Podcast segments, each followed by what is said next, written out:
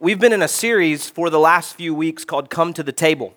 And that series has really allowed us over the last few weeks to uh, take communion and to participate in this invitation to come to the table that Jesus Christ kind of sat at with his closest followers and, and took the bread and broke it and took the cup and drank it. And he said, As often as you do this, do this in remembrance of me. And it represented something much larger than just that one meal, right? It represented something much bigger than that. And so over the last few weeks, we've talked about the different elements, the different aspects. I told you early on that we really kind of helped provide the framework for this series from a book by Henri Nouwen called Life of the Beloved. And if you haven't had a chance to read that, it's a really great book. I encourage you. It's a short read. You'll read it very quickly. But it's great content and really speaks to the heart of, of people and so that we've used that as the framework. But one of the things that Nouwen talked about is that there were four aspects to how Christ really kind of engaged those that were sitting at the table and the elements of communion. It says that he, he took the bread, he blessed it, he broke it, and he gave it. And so over the last three weeks, we've really been looking at that the taking, the blessing, and the breaking. And we've looked at those aspects and how they relate to our individual lives. And today we conclude that. So if you got a Bible, you can flip with me to Matthew chapter 26. If you don't have a Bible, you have an app, a smartphone of some kind, you can flip with me there or punch with me there in that app to that space. But we're going to Matthew chapter 26. We're going to read three verses together. We'll hang there because we're going to come back to that spot in just a few minutes. But Matthew chapter 26 is the passage that we've been using as the text for this series primarily. And so I want us to begin reading in verse 26 of Matthew chapter 26. Let's read this. Now, as they were eating, Jesus took bread and after blessing it, broke it and gave it to the disciples and said, Take, eat, this is my body. And he took a cup, and when he had given thanks, he gave it to them, saying, Drink of it, all of you, for this is my blood of the covenant, which is poured out for many for the forgiveness of, of sins. And so, the last few weeks, we've talked about these different aspects that he took it, he blessed it, he broke it, and today we're talking about he gave it. Now, in the church, when we start talking about giving, we normally talk about giving in the offering, right? That's what churches are known for. All we want is your money. We don't even care if you show up, just send your money. And that's kind of the stigma that's connected to churches. And that's not the way we believe, that's not the, the way we operate. And hopefully, if you've been around here any length of time, you understand that. Uh, what we say when we take up the offering almost every time, and Corey laughs at me when I say this, is all we ever ask you to do is give as giving unto the Lord. What we want you to know is that when you give, we're not depending on you to give. We're depending on God. And when you give, the church will continue to operate because we believe that God is the giver of all good gifts and God is the one that provides, not just for you individually, but also for the church because we believe that the church is the Lord's. And so when you give, all we're saying is you work out in your heart what, we, what you believe God is asking you to give.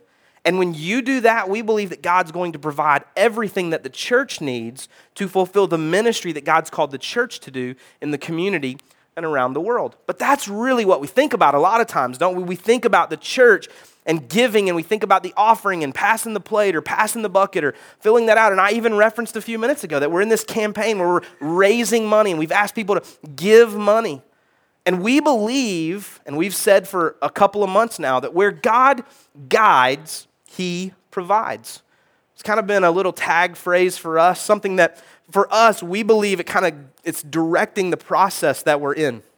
And this Make the Move campaign, where we're trying to raise $60,000, is about people buying into the fact that God is the one who is providing. We've already begun to hear stories of people who are giving to the Make the Move campaign out of money that they didn't even think they were going to have when we started talking about the building where God has provided for them financially, and they've been able to provide financially to this campaign that we're in. And we believe that's all the hand of God at work in their lives and in the church because where God guides, He provides. But that's what we think about. Now, every now and then, maybe we can get out of that thinking that the church, and when we talk about giving, we're not just talking about money. Maybe sometimes we do think about the church and we think about giving of ourselves, serving giving of our time, giving of our efforts, giving of our abilities. And we have some amazing people in our church that do that. And so sometimes maybe it's beyond the offering and we think about giving of ourselves. But here's what I want you to think about I want you to think about the most famous verse in all of the Christian faith. It's one that many of you can quote, even if you've never darkened the doors of a church. All you've had to do is watch college football over the last few years and see the eye black of some players. And this is what it says in John 3:16. For God so loved the world that he gave his only son, that whoever believes in him should not perish but have eternal life. For God so loved the world that he gave. God was the initial giver. I want you to think about that. The first week of this series, we talked about that he was the initial love, right? He, he loved first. It wasn't that we earned our love, but while we were yet sinners, Christ died for us. And that's how God demonstrated his love. So he loved first. But even beyond his love because it says that because he loved us, he gave. He was also the initial giver. He gave his only son out of his love for us. And so for us, we understand that he loved and he gave. And so what did he give? He gave Jesus. He gave Jesus to the world. And so Jesus comes as a baby. We celebrate that at Christmas. And he comes in a manger and he's wrapped in swaddling clothes and he grows up and we see him at two years old in the scriptures and we see him about 12 years old in the scriptures. And then we don't really see him for about 18 more years. And then around the age of 30, we see a, portion of his story kind of come to life. And then over the next three years, we see him walking the earth and choosing disciples and doing miracles and teaching these incredible teachings that were astonishing to all the people that were listening. And then at the end of his life, he sits down with those closest to him at this table. And then he does what you and I just did. And what he said was, he said, This is my body and this is my blood. He took it, he blessed it, he broke it, and he gave it.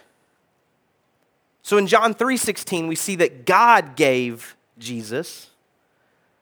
And then in Matthew 26 we see that Jesus gave Jesus. Like Jesus said, "Hey, 12 guys that I've been kind of doing life with for the last 3 years, you thought that you had all of me because we've been hanging out and we've been doing life together and doing ministry together. You thought you had all of me, but guess what? Now here's me. I want to give you me. And so he took the bread and he blessed it and he broke it and he gave it. And he says, I'm giving this to you for your benefit. He says, The brokenness of my body is for you. He said, The blood that is poured out, the cup that you're going to drink, it's for the forgiveness of sin. It is for you. He is demonstrating in a tangible way that he was giving himself for their benefit. He was giving himself for their benefit. He had invited them to the table, and then he had given them a gift himself. And then the unthinkable happens. I mean, if I'm reading this story, if I'm living this story, if I'm one of the disciples and we're sitting here and I have any ability to kind of recognize what he's saying and what he's doing, and I'm thinking, man, you're giving your body, you're giving your blood. This is amazing. You know what Jesus does next? They get up to leave the table. Let's continue reading in Matthew 26, beginning in verse 29. I tell you, I will not drink again of this fruit of the vine until that day when I drink it new with you in my Father's kingdom. And when they had sung a hymn, they went out to the Mount of Olives. Now, I'm kind of nostalgic and sentimental, and I own that. Like, if I watch Extreme Home Makeover, like, I cry when they show those kids crying looking at their new, like, million dollar bedroom. Like, I cry. I'm sentimental. I get that. I cannot watch other people cry. Like, Oprah's favorite things, like, when the lady's crying, she just got a new iPad. Like, I just cry. Like, I don't know why. I just cry. I'm sentimental. I'm nostalgic. I get it. I know. Like, they're telling me the past story. Like, I can watch the, the, the stupidest thing thing on TV, but when they start telling me the backstory, like I'm just like, oh yeah, oh yeah. Right? I mean, like I'm bought in at that point. It's, I, I almost have to leave my wallet at home when they're telling me like for four dollars a day this kid can eat for a year. I'm like just feed them all. Just here. I don't have this check will bounce but i'm writing it right now. A million dollars. Go. Like I'm just connected sentimentally to what's going on. I'm an emotional person. It happens, right? And I know I'm the only one. It's just, it's the way I'm wired. But if I'm sitting at the table with Jesus, if I'm sitting there, and I mean, I don't even care where I'm sitting, I could be in the back of the room, but Jesus is pouring out his heart to us, and he's saying, Hey, this is my body. He said, Listen to me. Like, this is not bread, this is me. And he's saying, Listen, this is not just a cup, it, it's not just fruit of the vine, which you referenced. It's not just that. This is my blood. It's spilled out for you, it's broken for you. Like, you need to know what the next few days are about to, to be about. Like, you just need to know, like, I'm thinking, Jesus, then let's just stay here. Let's lock the doors. If they can't get to you, then none of that has to happen. We spent the last three years together. I'll protect you. I feel like Peter when I read the Gospels a lot of time. I'm like, no, Jesus, they will never take you. I'll cut their ear off. Like, I'm the guy, Jesus. I got you, right? I don't even know how to use a sword, but I'm going to do it. Like, I feel like I want to just hang right here. I don't want to leave the table. I don't want to leave the room because we have Jesus right here with us. And he's giving to us this very intimate talk, this very connecting, relationally kind of deep rooted talk. And he's saying, listen, here's what it's about. And I don't know that he did it, but here's how I kind of feel when I read that. He's like, hey guys, right here, it's me and you. Let's sing a song. Sean, lead us. Let's sing. And, and then they just sing this song, they sing a hymn. And he's like, all right, who wants to go to the Mount of Olives? Let's go. And they get up and they walk. And if I'm one of the disciples, I'm thinking, whoa, whoa, whoa, where are we going? Why, why are we leaving? Let's just, let's just hang right here. This is amazing. Can you feel it? Like it's amazing. Let's just stay right here. But I think what this demonstrates to us is that this invitation to come to the table of the Lord is not an invitation just to stay there. It's not an invitation just to come to the table and sit there forever. Because this is not the first time this has happened. Right? Jesus in Matthew 17, he takes a couple of his closest followers, Peter, James, and John, and he says, Hey, let's go. I want to show you guys something. He takes them up to the top of the mountain. And when they get up to the top of the mountain, Jesus is literally transfigured before them. His appearance completely changes, and he's bright white. Uh, his, his clothes turn to white. It's amazing. And not only that, but then Moses and Elijah appear. They are not alive in that present day. Okay? And so now Jesus' appearance has changed, and Moses and Elijah are standing there. And I don't know if you completely understand, or even that I do, all of the theological implications that are happening, but Moses is credited with the first part of the Old Testament. He is the law. He wrote the law, the first portion of the Old Testament. Elijah represents the prophets, the words of God not spelled out through the law, but those that are kind of the vibrant, visible words of God through those prophets to God's people as they are trying to become a nation and live among a pagan people. And so, what you have is you have the embodiment of the Old Testament in Moses and Elijah standing there, and you have the fulfillment of all that, the law and the prophets, shining bright as a light. And these three disciples are standing there looking at all of the Bible. Like they're standing there and they're looking at it. And again, I'm just going to play the role of Peter here. I'm thinking, Moses is the law, Elijah is the prophets, and Jesus said he didn't come to abolish all of that, but to fulfill it. And here he shines brightly among them. Like if I'm Peter, I do what Peter did Jesus, let's never leave here. Let's just stay up here at the top of the mountain. Let me build some tents and let's just hang out right here. It can't get any better than this, Jesus. And this is what it says in Matthew chapter 17, beginning in verse 4. And Peter said to Jesus, Lord, it is good that we are here. Understatement of the century. If you wish, I will make three tents here one for you, one for Moses, and one for Elijah. I think Peter's being a little bit like, kind of like, uh, listen, it doesn't matter where I sleep. I'll sleep outside, but let me make some tents for you guys. Let me make sure you guys are comfortable. Like Moses, he's dead, I think, and now alive, and I don't even know how that works, but let's make sure he's taken care of. So I'm going to build him a tent, and Elijah can't figure that out, Jesus, but now you're shining. I want to make sure we contain the shine, Lord, and so I'm going to build three tents. We'll sleep outside. Let's just never leave here because this is good we're here, right? What, is, what happens? This voice from heaven calls out, very much like the baptism experience that we read in some of the other gospel accounts, and says, This is my son, in whom I'm well pleased. Listen to him. And Moses and Elijah disappear. And Jesus' appearance turns to normal. And Jesus does what he does a few chapters later at the table. And he says, No, we're not meant to stay here. Let's go down the mountain. They go down the mountain and they encounter the need for Jesus to intervene in a situation, and he does a miracle, and it's incredible. If they stayed on the mountain, I don't know if that miracle would have taken place. I'm not really sure how that works in the sovereignty of God. I just know that they didn't stay up there. Jesus felt like it was better for them to leave the mountaintop than for them to stay there. Jesus in Matthew 26 says it's better for us to leave the table than for us to stay here. I don't get that. Because I love when we get together. And I love when we gather and we experience the power and the presence of God. I mean, there are some Sundays, and maybe it's just me, maybe I'm close enough to feel it and it doesn't connect past row one. But there are some Sundays when I feel like Moses and Elijah and Jesus shining bright are in the room. And I'm like, let's just stay here. Let's just never leave this moment. Let's just hang out here in the presence of God. But the example that Christ himself demonstrates is that we are supposed to get up and leave the table eventually. We're supposed to walk off of the mountaintop eventually to go and do something with that experience.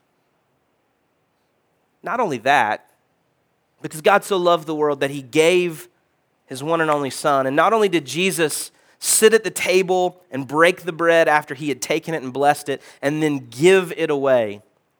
But Jesus said something that was almost unthinkable in the Gospels because he says, Listen, when I leave, there's coming for you a helper, the Holy Spirit, and it's better for you that I leave so that he can come.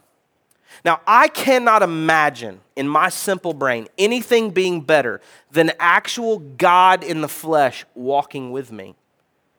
I cannot imagine if I'm listening as the disciples thinking, wait a minute, what?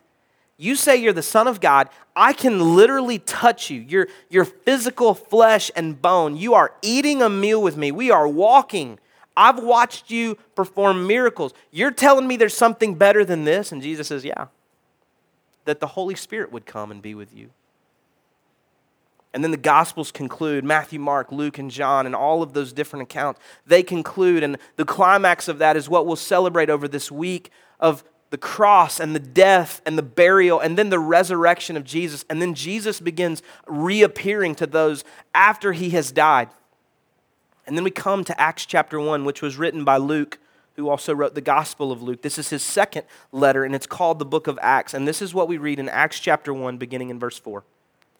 And while staying with them, those that he had appeared to after that, some of those disciples, he says, while staying with them, he ordered them not to depart from Jerusalem, but to wait for the promise of the Father, which he said, You heard from me. For John baptized with water, but you will be baptized with the Holy Spirit not many days from now. Jump to verse 8, very famous verse. But you will receive power when the Holy Spirit comes upon you and you will be my witnesses in Jerusalem and all Judea and Samaria and to the ends of the earth. I want you to think about what we read in verse 4 of Acts chapter 1. What did Jesus tell them to do? Stay in Jerusalem. And then what did he tell them after they received the Holy Spirit that they were to do? Be the witnesses in Jerusalem, Judea, Samaria, and the ends of the earth. I honestly think Jerusalem is just imagery for the table. It's imagery for the mountaintop of transfiguration. He's saying, listen, if you'll hang here, you'll experience me. But once you experience me, there's something required of you that you do something with what you've experienced. So let's go to the mountaintop. Let's let you see Moses and Elijah. Let you recognize that I am the fulfillment of the law. And what Jesus told them at the top of the Mount of Transfiguration on their way down was amazing. He said, Listen, don't even talk about this until I've died and been resurrected right? And then they go to the table, and he says, Okay, here's the bread and here's the cup. And he says, As often as you do this, do this in remembrance of me. He's saying there's something required of you when you take the cup and when you take the bread. Remember that. Talk about it. Do it in the context of community so that people remember and realize the full sacrifice that I gave. There's something required of your time at the table. And so then he says in Acts chapter 1 Go and tarry there until you get the promise of the Father. Because here's what's going to happen you're going to hang out and you're going to be together and you're going to tarry there in that place. You're going to be together in one accord. And the gift of the Holy Spirit's going to come and you're going to receive that gift. And then you are to leave that place on purpose. And you will be my witnesses in Jerusalem and in Judea and Samaria and to the ends of the earth. It was almost like he was saying, Listen, there's something that I need you to do. I need you to come to the table, and then I need you to leave it and go find other people to bring back here. He's like, Hey, I want to go to the mountain so you can see something, and then we're going to leave it so that you can tell people about what you've experienced hey, we're going to come to the table and we're going to break bread and drink the cup together so that you can tell people what it actually means when you leave this place. We read it in Deuteronomy 6. God speaking through Moses to his people. He says, Love the Lord your God with all your heart and your soul and your mind. He says, Listen, when you, when you hear these things, it's not just for you to take in. I want you to teach your children what it means. When you're sitting in your house, I want you to talk about what it means. And when you're walking down the road, I want you to talk about what this means because there's something required of the invitation to the table. There's something that is required of you. What if your experience at the table was meant to compel you to bring more people back there with you? Some of you have had some of the most incredible experiences with God. I mean, like you have tarried in the presence of God. You've experienced the power and the might. You've experienced the miraculous. You've applied His word. You've prayed the prayers. You've seen them answered. What if your experience at the table was meant to compel you to bring more people back there with you? Because we don't live at the top of the mountain and we don't stay at the table forever. We don't just stay in Jerusalem. We're only there for a time until he says it's time to go. If Christianity is just about gathering together around the table, it will only last as long as we all live to sit there. That's why a lot of churches are dying, because they are content to gather together, us four and no more, until there's only three, and until there's only two, and until there's only one and until there's none.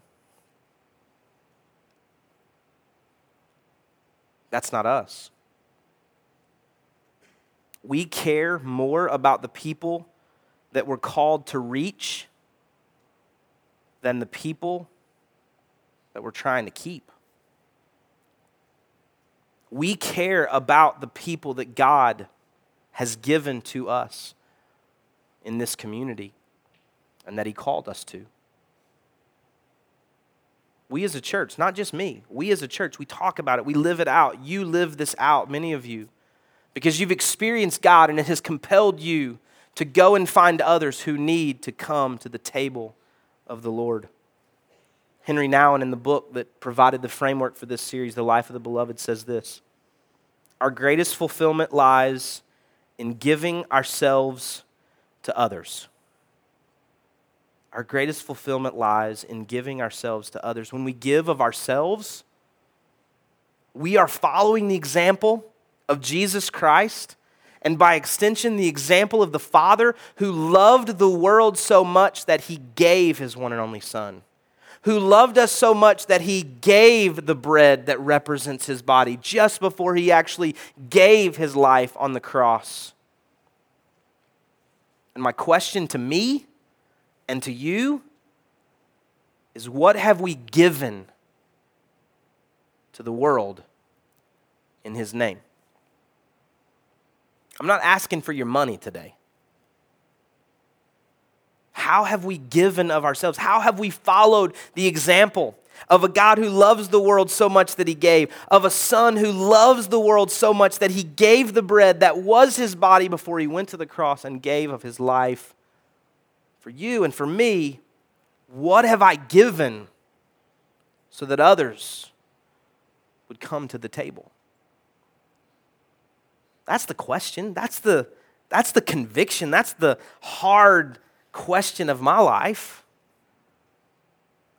Have I given? Have I responded? Have I left the table? Have I left the mountain? Have I left Jerusalem because of what I've experienced to go and do something? Not to earn his love, not to earn his keep, not because he needs me to do all this, but because he's invited me to be a part of the work that he's doing in the world. We have some of the most amazing servants here in our church. We talk about it from time to time, and I don't ever want it to get old or stale or you to think that I just kind of spout these words because I, I mean them from the bottom of my heart. Some of the most incredible servants. Some of them the entire time that we have been in existence, and others who have joined at some point along the way, even in the last few weeks, to give of themselves to create environments where people can come and experience the power and the presence of God. Some of you have come along this journey and you've experienced God and you've been here and you've, you've listened to the worship, you've heard the prayers, you've heard the sermons, you've, your kids have been in the classroom, you've attended an event, you've done something, and, and people created those environments. God did the work, we believe that, and we give Him the credit for it, but we get to be a part of that journey. And we have some of the most incredible people that have done that, setting up and tearing down and serving in the most amazing ways. And we're thankful for that. But we don't believe that our story is ending. When we move to that new building and it doesn't require setup and teardown, and I expected an amen right there, but that's okay, that's all right. It doesn't expect setup and teardown. There is a thought potentially, especially for some that have been serving for a long time, to say, hey, they don't need me anymore. We get to that space, I'm a part of the setup team, and we don't have setup, so I guess they don't need me anymore. Let me just say to you, no, that's not true. You want to know the reality? From day one at that new building, we go to two services. We need more volunteers there than we need here. We don't have to set anything up or tear it down, but we actually need more volunteers to facilitate the ministry that we believe God's calling us to there than we even do here at Sequoia High School. And so don't let up. Don't think that your time is over because you have incredible things to contribute. And if you haven't been serving, this is not a, a, a, sales pitch to you. But let me just say to you that if the Holy Spirit's working on your heart and you're trying to figure out how to connect and how to contribute, how to be a part of this story, now's the time. There's no better time than the present because it's about getting into the story, responding to the things that we've experienced so that God can do things in and through us to affect other people. What if your invitation to the table isn't even about you? What if it's God doing something in you for the sake of someone else? I mean, I'm not trying to take away from what our culture wants us to feel and believe that, man, we're the most important person in the universe. But guess what? You're not. I'm not we are no more or less important, no more or less valuable, no more or less loved than every other person that we interact with every single day. And what if God wants them to come to the table? And He desires you to be the way that they find it. What if you're the way they get to the table? Will you help us set the table for them? Will you help us bring them to the table? I believe that's what God is calling us to. Because God gave us Jesus, and Jesus gave us the Holy Spirit, and the Holy Spirit empowers us to do the work.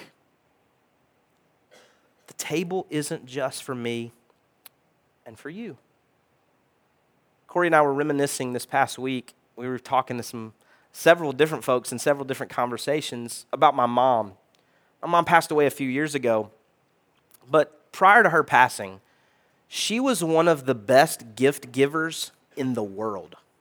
Like, I'm not trying to just be like exaggerating. I'm saying like no one in the world was better than her, all right? That was funnier than you gave it credit for.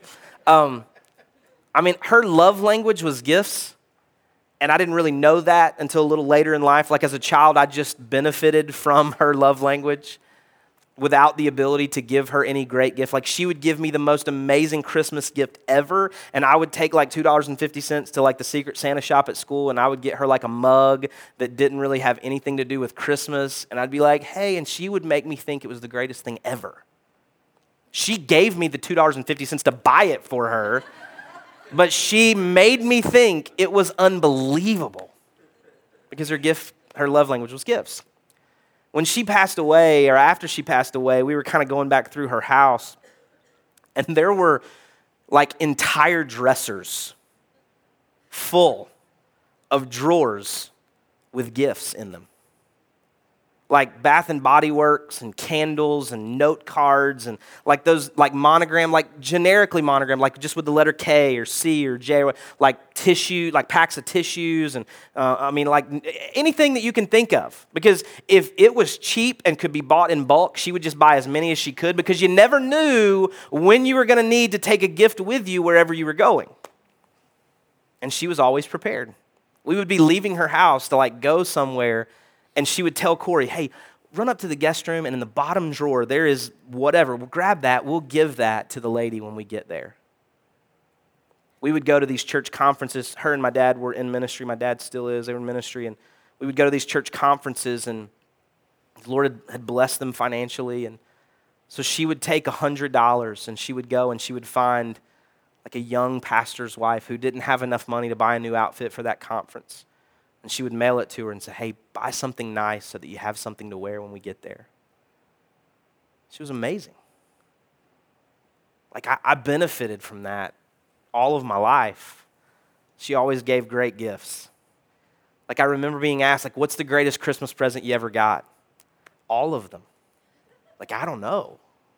They were awesome. I'm terrible at gifts. Like, I don't, it skipped a generation or something. I'm not really sure man, she just was amazing at that. And all of my life, she would give me gifts. And I remember some of them. I don't remember all of them, but I just remember that she loved to give. She was generous. I was working at a church when I was in college as a youth pastor, and I was literally starving to death.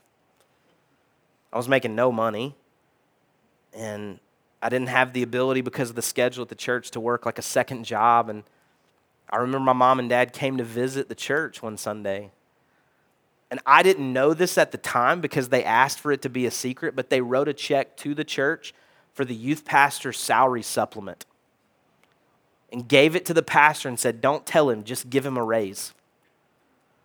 And so the pastor was like, Hey, we're going to give you a raise. You're doing a great job. I'm like, Sweet. it was just my mom and dad continuing to provide for me behind the curtain that I never knew until I was older, right? And I was just bragging to my pastor one day, and mom was like, Yeah, I mean, I wrote that check. I was like, Oh my gosh. That's like the Matrix. How did I miss that? Right? That's who my mom was. That's who my dad is. He's very generous. I, this is an amazing thing. But when I was a teenager, my mom gave me a book. I've referenced it from this stage before, and I lost that book because I'm terrible. And so she gave it to me again when I was a little bit older. It was a book that she had read to me as a child. It was a book called I'll Love You Forever. You may be familiar with the book. Like I said, I've referenced it from here. It's a famous book, a lot of people know it. But it's the story of a mom who rocks her child, rocks her son back and forth, back and forth. And she says to him, I'll love you forever. I'll like you for always. As long as I'm living, my baby you'll be. And he grows and he grows, and the mom eventually gets older, and later in life, he kind of gets to pay her back. And he's taking care of her, and he says, I'll love you forever. I'll like you for always. As long as I'm living, my mama you'll be. Something crazy happened this morning. I was, my notes were already done, the PowerPoint's already done. I knew what we were preaching, and this amazing thing happened. I woke my daughter up to get ready to come to church this morning, and she never even opened her eyes. She just said, Rock me, Daddy. I said, What? She said, Rocking chair, rock me. Never opened her eyes. So I picked her up, I walked her to the chair, and I'm sentimental, right? I said that. And I knew that I would stand in front of you in just a few hours, and so I said to her, I'll love you forever. I'll like you for always. As long as I'm living, my baby you'll be. And in that moment, I believe the Holy Spirit said to me, The gift that your mother gave you wasn't just for you, it was for Kinley too. There was a, a message that she wanted to convey to me and so she gave me a book. She gave me a child's book while I'm an adult. But she wanted me to know that she would love me forever and like me for always, as long as she was living, and even now that she's gone. I'm her baby. And I get to say those words to my daughter, and you know why I know them? Because she gave those words to me. My mom gave me a vocabulary to express love to my kids. And here's what I would say to you today Who have you helped form a vocabulary to express their love to God? Who have you invited to the table of the Lord? Who have you helped to set the table for so that when they show up, they're able to engage the love and the presence and the power of a God who loves them the same way that He loves you. What if the invitation to the table that we've been talking about for the last four weeks isn't just about you? What if it's about them too? Let's pray. God, I thank you so much that you're the giver of all good gifts. I thank you, God, that you gave because you loved. You gave your one and only Son. I thank you, God, that Jesus came to earth and he lived and he sat with his disciples and he says, Hey, this is my body, and he gave it to them. He said, This is my blood, and he gave it to them. Just a few hours later, he hung on a cross, giving up his life for us.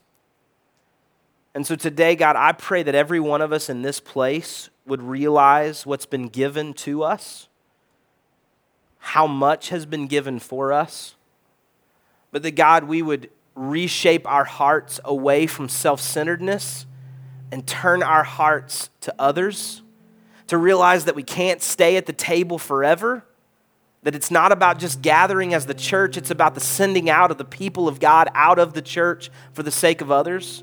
That we can't stay at the mountaintop. It's not just about the experiences that we have and the powerful moments in the presence of God, but that we have to go down the mountain.